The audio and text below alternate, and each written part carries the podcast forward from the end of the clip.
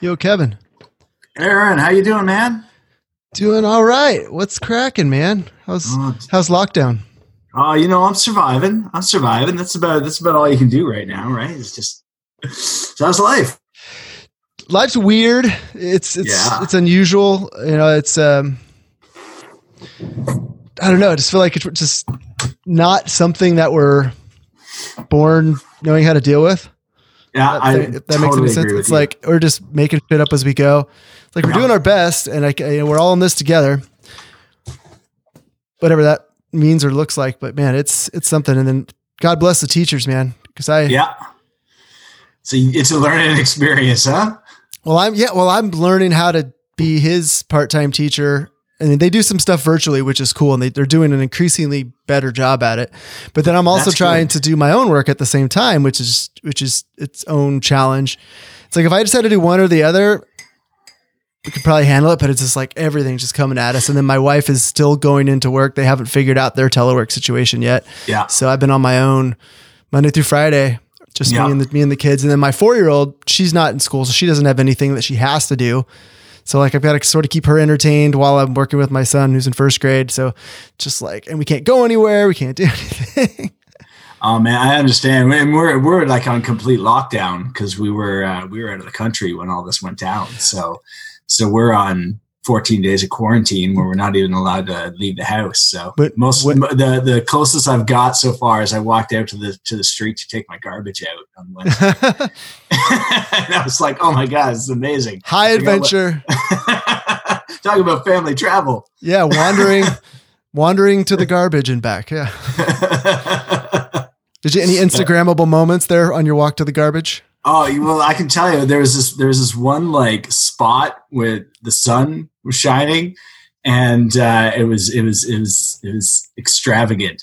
And I, I called my kids out, and I was like, "Oh my god, guys! Like, come hang out here in the sunbeam. It's like the best thing I've felt in like four days." And we like literally like spent like four four or five minutes just sitting there in the sun between Oh. the two cars, and and just kind of you know waiting for it all to pass. Just yeah, just basking. Man, it makes you appreciate some of those little things. Does it ever? Walks to the garbage, a little bit of sunshine on your skin. So tell me about so here actually before I move on, Yeah. here's what I would Yeah, yeah. let me tell you what I would like to do with this interview. And then you tell me what you're comfortable with. You seem like a pretty freewheeling kind of guy.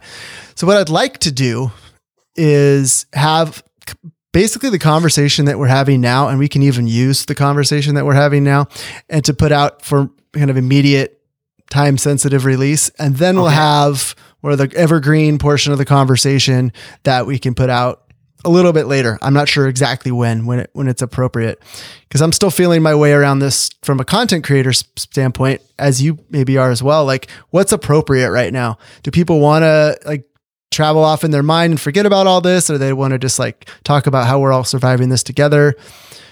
And I, I tend to err more on the on option B. It's like let's just talk about not like focus, not talk about virus 24 seven. Like that, they got news outlets for that, but like just talk about the human side of it all. Yeah, I, I think that's I think that's the right way to go because I mean it is a weird time, i but it's a time that's going to pass, and uh, you know when it does, hopefully, hopefully sooner than later. Mhm. Uh, I think people are going to be looking for things to do and and places to go, and you know once they get over the financial impact of Right. what, whatever this is going to cause, and um, yeah, I, I, I think it, it just be real, man. I mean, I'm, I'm good at being real. I can be real. Even if I'm faking it, I'm still real. Faking it. You're so you're so fake it's real, or you're so real it's fake. I'm not sure which one. I don't know. Either one works. Either one works out. We're just gonna go with it from now.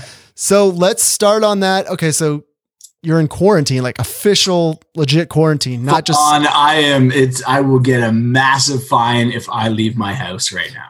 And yeah. that is based on what? I know that you've t- taken some travels. Let's talk about those. Yeah, we were in Egypt uh, when all of this went down. So we we we left for Egypt right at the beginning of March, and uh, about halfway, you know, five or six days into the trip, we started hearing rumors, kind of about just how serious everything was getting. Um, and we uh, we ended up on a on a Nile cruise, and there was eight passengers on the whole ship.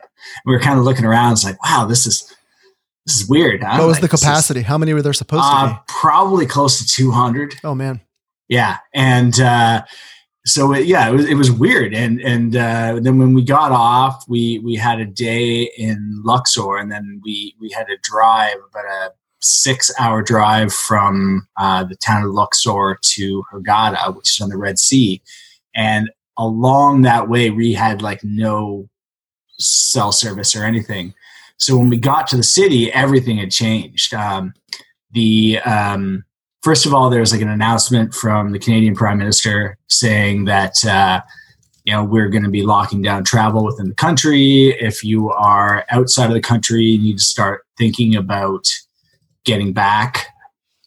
And uh, about four hours later, there was an announcement from the Egyptian president saying, uh, "We're in 48 hours. We are going to lock down all the airspace in the country, and there will be no flights allowed in or out of the country."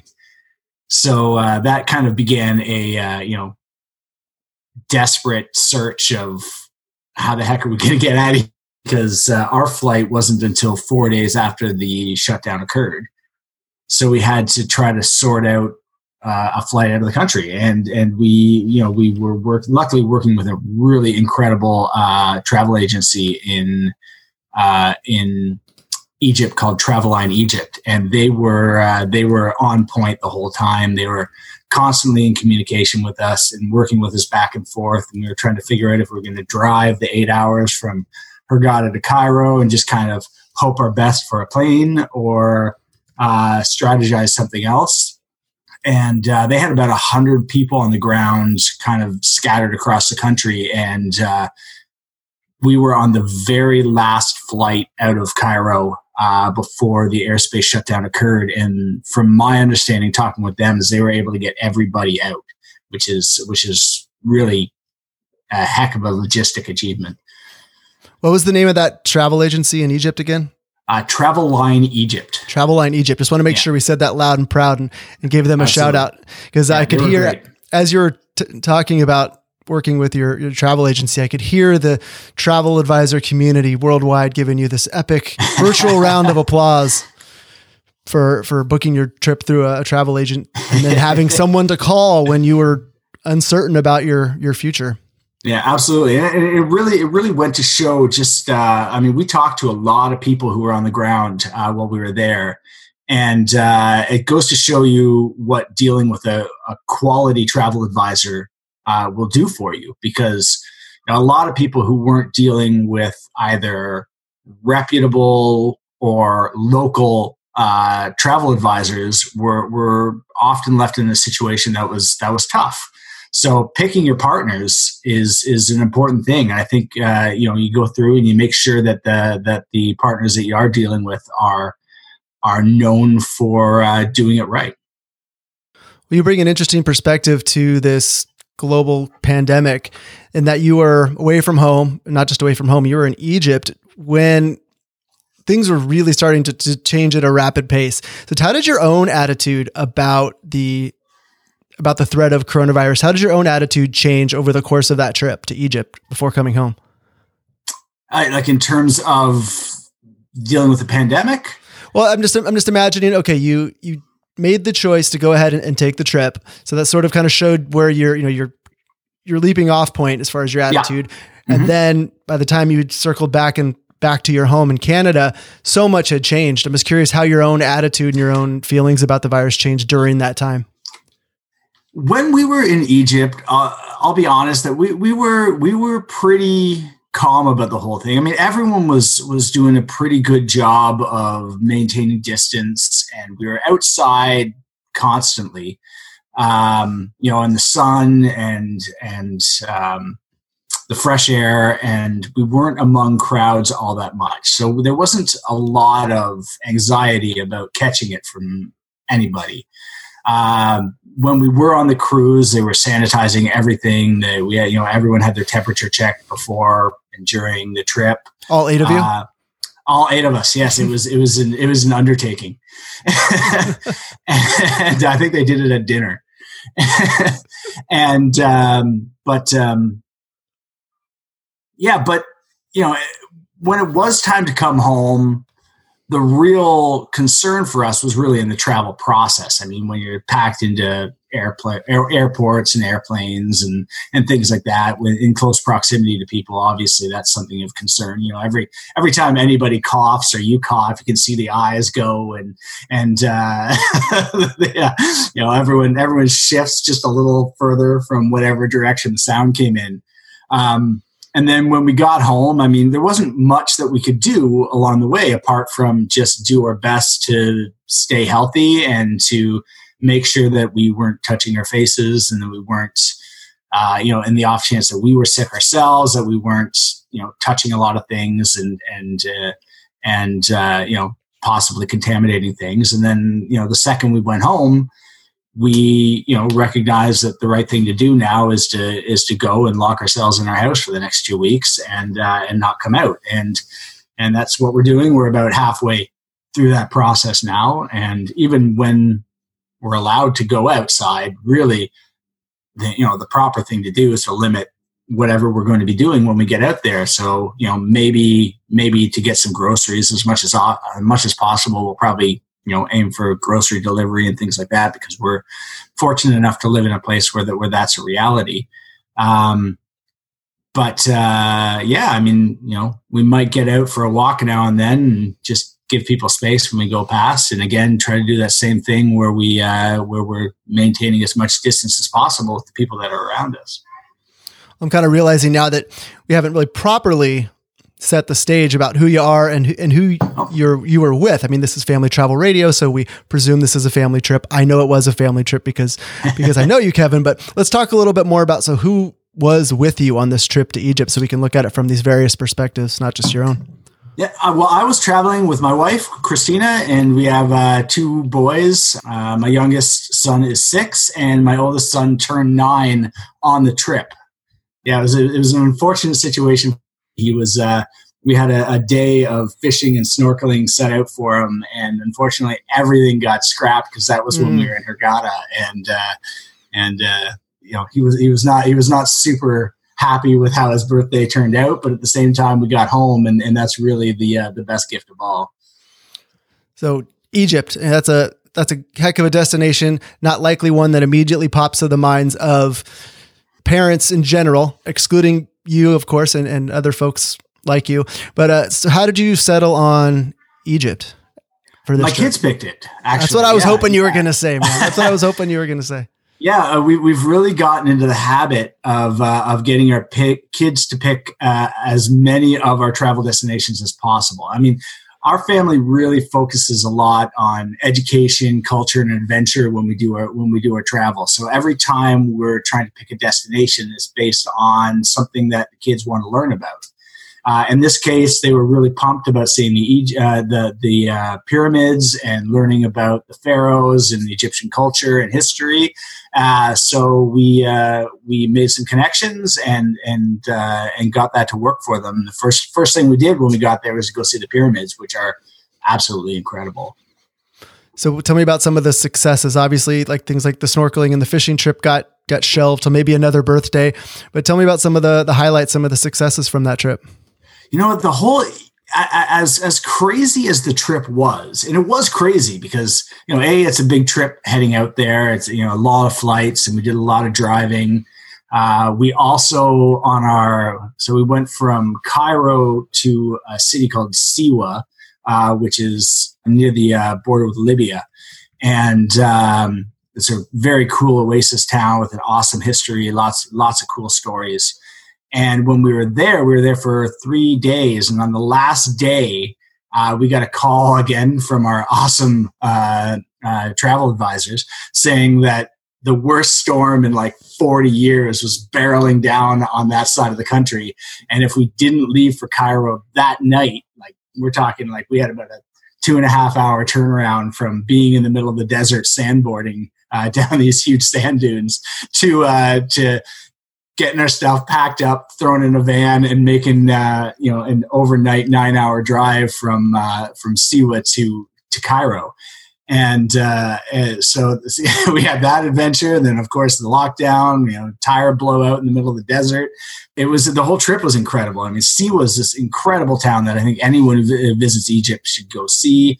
Uh, you know, went dune bashing and some old land cruisers, and we went sandboarding, went swimming in hot and cold springs in the middle of the desert. Um, met some absolutely amazing people and saw some cool things. Went to Abu Simbel to see the cool temples that they had taken. They moved rock by rock from the floodplains when they built the, the big dams, and they moved them up to the mountains.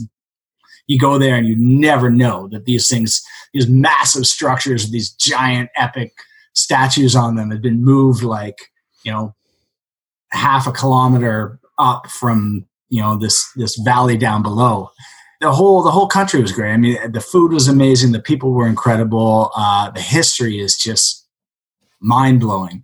And uh, yeah, we had we had an amazing time. The kids loved every single second of it, and it wasn't uh, you know it wasn't a super easy trip to make because Egypt is a complicated city to kind of tra- uh, country to travel around. But uh, I mean, that's that's the kind of stuff that we thrive on. Is this get adventure and learning and getting in and kind of getting a little bit deeper into a country. Let's dig a little bit more into that that mindset of of thriving on not just adventure but on uncertainty. You're talking about outrunning the storm and then of, of course throwing the, the, coronavirus all everything that was going on in this trip this is not something that i think would sound on the surface at least appealing to the general parents of a six and a nine year old but the but you guys thrive on this. Tell me how how where did that mindset come from, and how can we how can we help other people adopt that mindset? You know, when when my wife and I began traveling when we when we first uh, were dating, she she's really the one who introduced me to travel, and uh, and we wouldn't stop when we went to a destination. Our our view of any place that we went to was we're going to travel this destination like it's the last time we have a chance to visit it. And we want to get as much out of that trip as we can. And uh, when we married and started a family, we we decided that you know let's let's keep going with that. You know, our travel passion, we're going to share that with our kids because if they see us living what we love, then that's going to inspire them to live what they love. You know, whether it's travel or whether it's something else. And you know, every every every child is going to grow up uh, differently in their own mind but if they know that they're allowed to pursue their dreams then hopefully they will go and and live those dreams. So we decided that we were just going to continue traveling the way that we travel and seeing the world. And since then we you know we've taken our kids to iceland to jordan uh, peru argentina uruguay uh, China, the Philippines, uh, all over the place, and always trying to discover something new to uh, to learn a little bit about ourselves and a little bit about the places that we're visiting. Wow, that's I love that you're because I feel like there's people would there's a lot of people that would say that yeah we want to do that and they can even it doesn't take much to get them to see the value in it but then actually executing on it. You guys, like you said, you and your wife did all the travel pre kids. Here come the babies. Yeah, we want to keep showing them the world. Not everyone would take that that next step and actually execute on it. What's what's special about you, Kevin?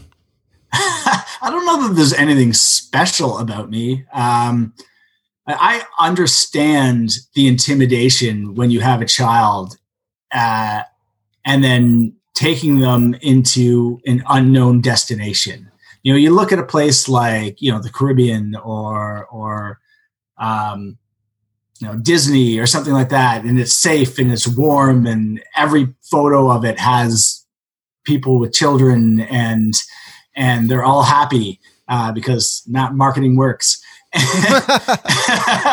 But uh, and, and the, yeah and those destinations are amazing uh, but i also know now because really we didn't know when we first had kids. I mean, the first trip we went on was to Portugal when my oldest son was four months old, I think he was.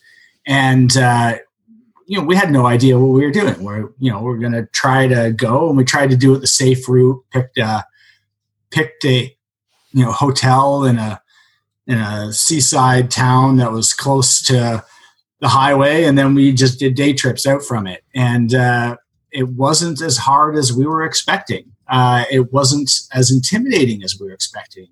The idea of traveling with children wasn't wasn't this foreboding thing that was kind of weighing over us. In fact, if anything, we found that going destinations with our children opened up so many possibilities, uh, especially with the people.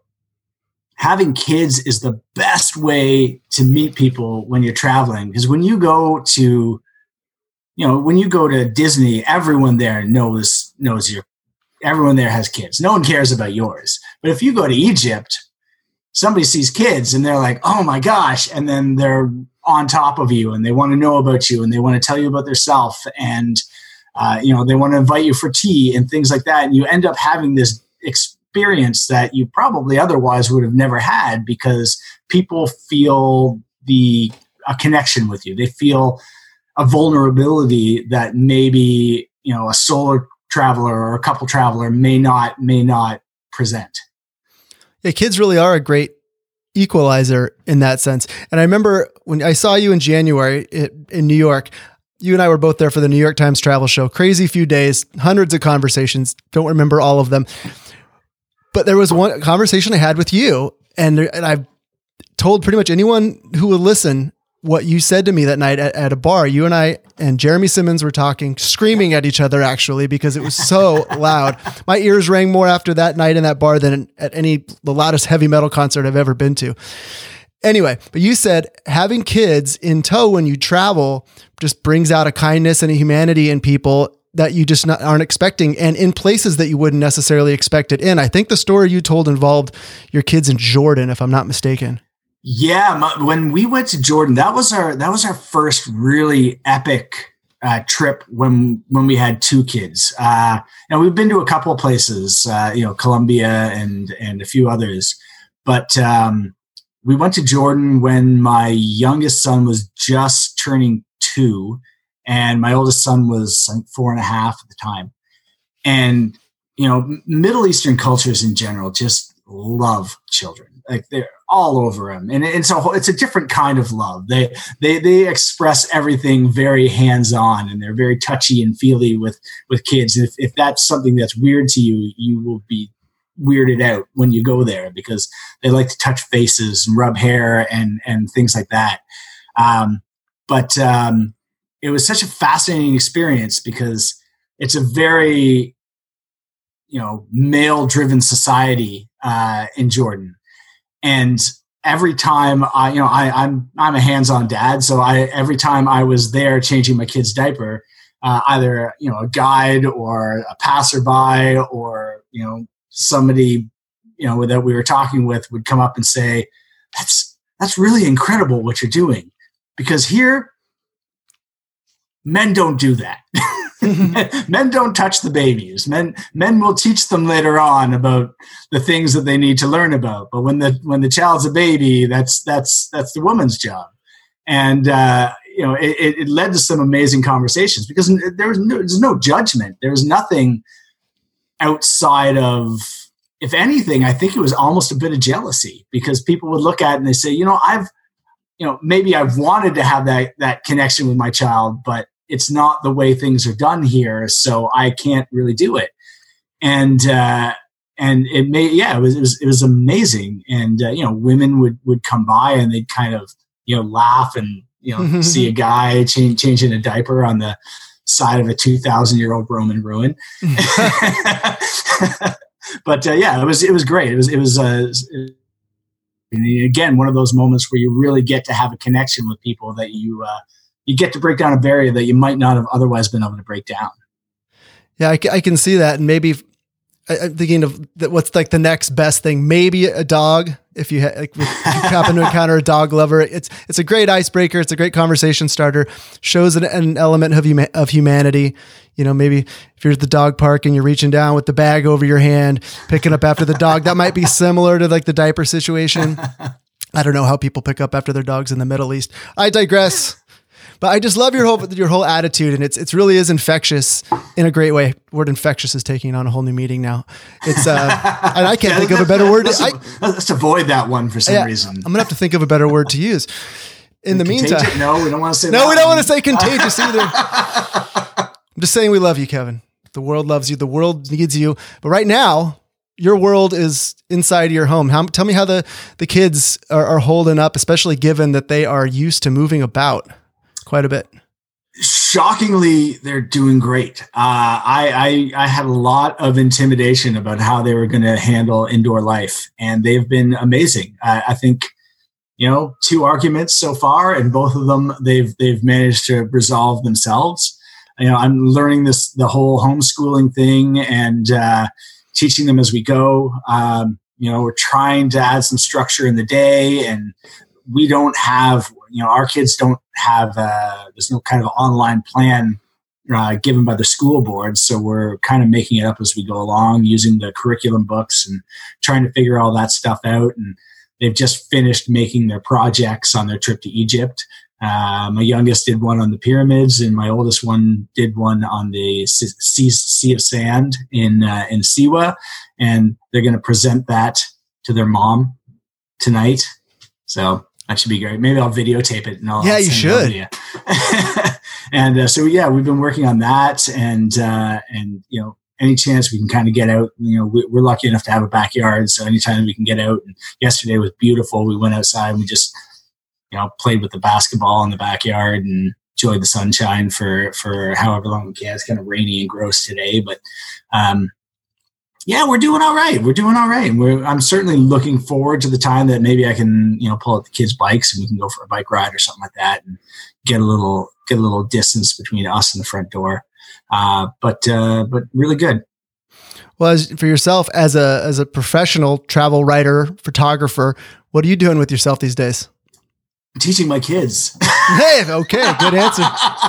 I'm uh yeah, I'm I'm doing my best to to to navigate everything. Uh I, I decided, you know, I, have got a lot. I've got there's no lack of stuff I could write about. I, have got loads and loads and loads of stuff. I just just put out an article about our experience getting home from Egypt, and uh, I've had some really great uh, feedback from that.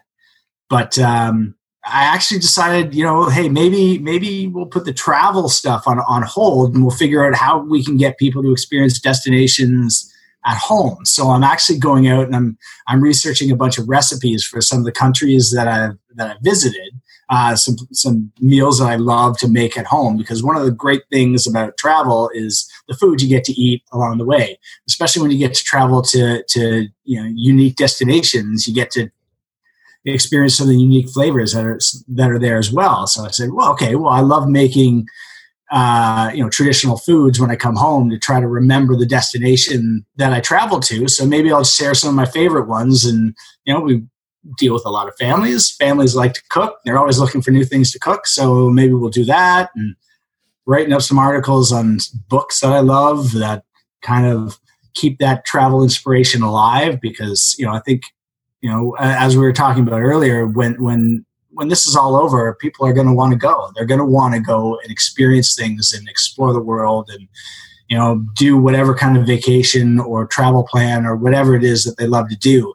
Um, so the market may not be out there for people who are searching for that stuff now, but it will be. And I want to make sure that I have the resources that they need when they finally decide to go and make that trip or whenever this magical sprinkle that has been spread upon us all has passed in the wind. Well, and I think it's neat to have the opportunity, not that you would wish this scenario on anyone, but the fact that we are in fact under the a coronavirus pandemic, but it gives you as a as a content creator the opportunity to show off a side of yourself that you may not have gotten to otherwise. Kevin, the international chef, for example.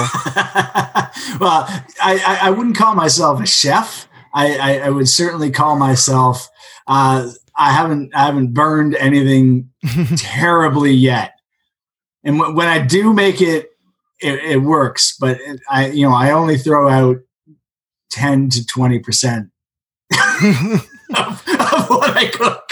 well, how serious are you about that recipe project? Because that sounds like that's a fascinating idea to me. Sounds like a heck of a heck of a way to spend your time. Were you just throwing that out, or are you actually going to do that? No, actually, I actually just just threw together the first one uh, the other day. I'll be launching it this Sunday. Uh, and I'm going to try to do one every week. I'm going to pick a country every week. I'm going to pick my uh, my uh, my favorite dishes from each one of those countries. I'll probably do like Iceland, Jordan, Peru, uh, Philippines. That one should be easy because my wife's Filipino, and um, get some of those awesome recipes that are out there so that people can can go out and they can you know if they have a travel destination that they love, they can whip up a meal. And these are all pretty easy ones because it's me, and uh, and then they can uh, they can have a quick meal at home and, and share with their kids and relive some memories. Are you doing? Are you going to do these in, in video format? You know what? I, I haven't yet because I've just kind of I've just been putting together things based on on my own memory. But um, but yeah, I, I probably could do that afterwards and say, you know, I'm just going to spend today whipping up these these things. I'll just videotape it and throw it out there, and away we go. Now, do you have I assume you have some some people, some contacts on the ground in the Philippines, given that your wife's Filipino. But some of the other places you mentioned, do you have any individuals in those countries you could reach out to for to for assistance in preparing some of these recipes? Because I'm, I'm visualizing a video series in my head of you, you know, getting these cooking lessons from across the globe virtually, and then trying to prepare it, and then maybe with your wife, you do a special episode where she hovers over you and tells you everything you're doing wrong when you're preparing the Filipino dish. Uh, I, I, should call I should call it my adequate cooking series. How to cook okay with Kevin. Adequate, nu- yeah, reasonably nutritious and adequate, yeah, yeah something yeah, like that. Yeah, definitely flavorful. Mm-hmm. But we're not. talking. I, I don't personally aim for presentation, but uh, good enough to eat with Kevin.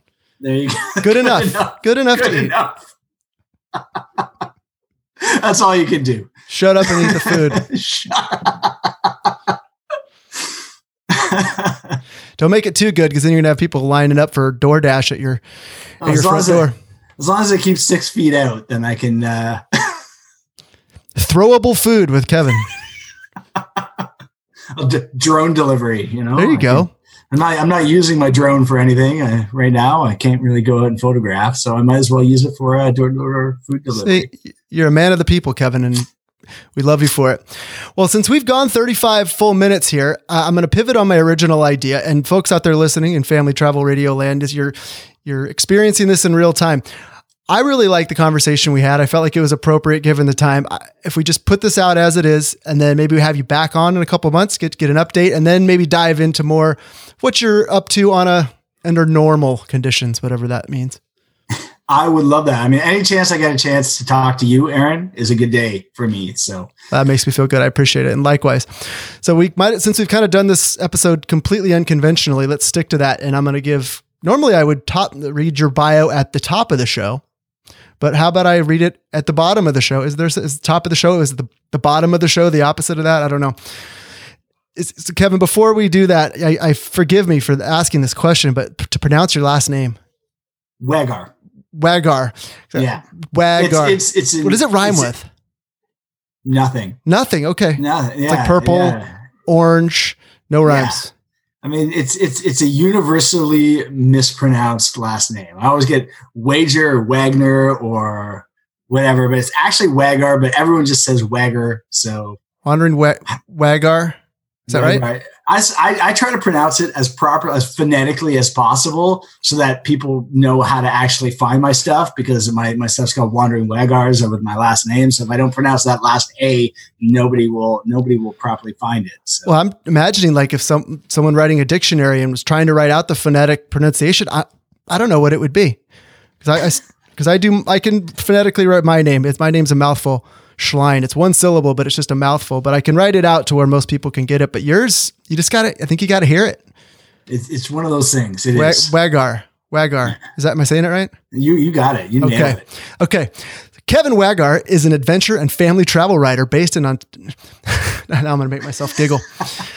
Kevin Wagar is an adventure family travel writer based in Toronto, Ontario, and he spent the past five years sharing stories of his family's travels around the world.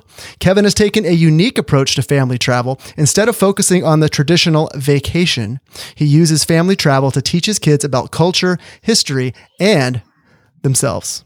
Along the way, Kevin shares stories, guides, and photos on his website, wanderingwagars.com. He's also written for outlets such as Explore Magazine, Intrepid Travel, TripAdvisor, and more about his experiences. And that website, wanderingwagars.com, wandering, W A G A R S.com.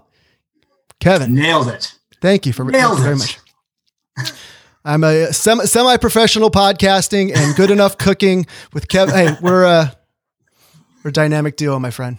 Uh, to, together, we're adequate, my friend. Together, we are just average, right in the middle of that bell curve.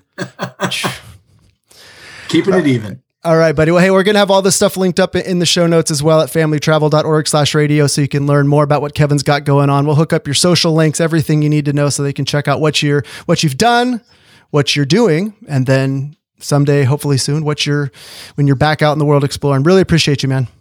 Thank you so much, Aaron. I really appreciate your time. You know that there's more to life than your work, but do your kids know? Last year, 55% of American parents didn't use all their vacation days. Taking time off to travel lets you show your kids different sides of the world and different sides of yourself, like the side that does things like this. Family travel is easier and more affordable than you might think. You brought them into this world, now show it to them. Discover the possibilities at familytravel.org. Hey, it's Aaron Schlein. I really hope you enjoyed this episode of Family Travel Radio. All the notes for this episode and for every episode of the podcast are available at familytravel.org slash radio. All right, my friend, until we meet again, this is Aaron Schlein for Family Travel Radio, and I am signing off.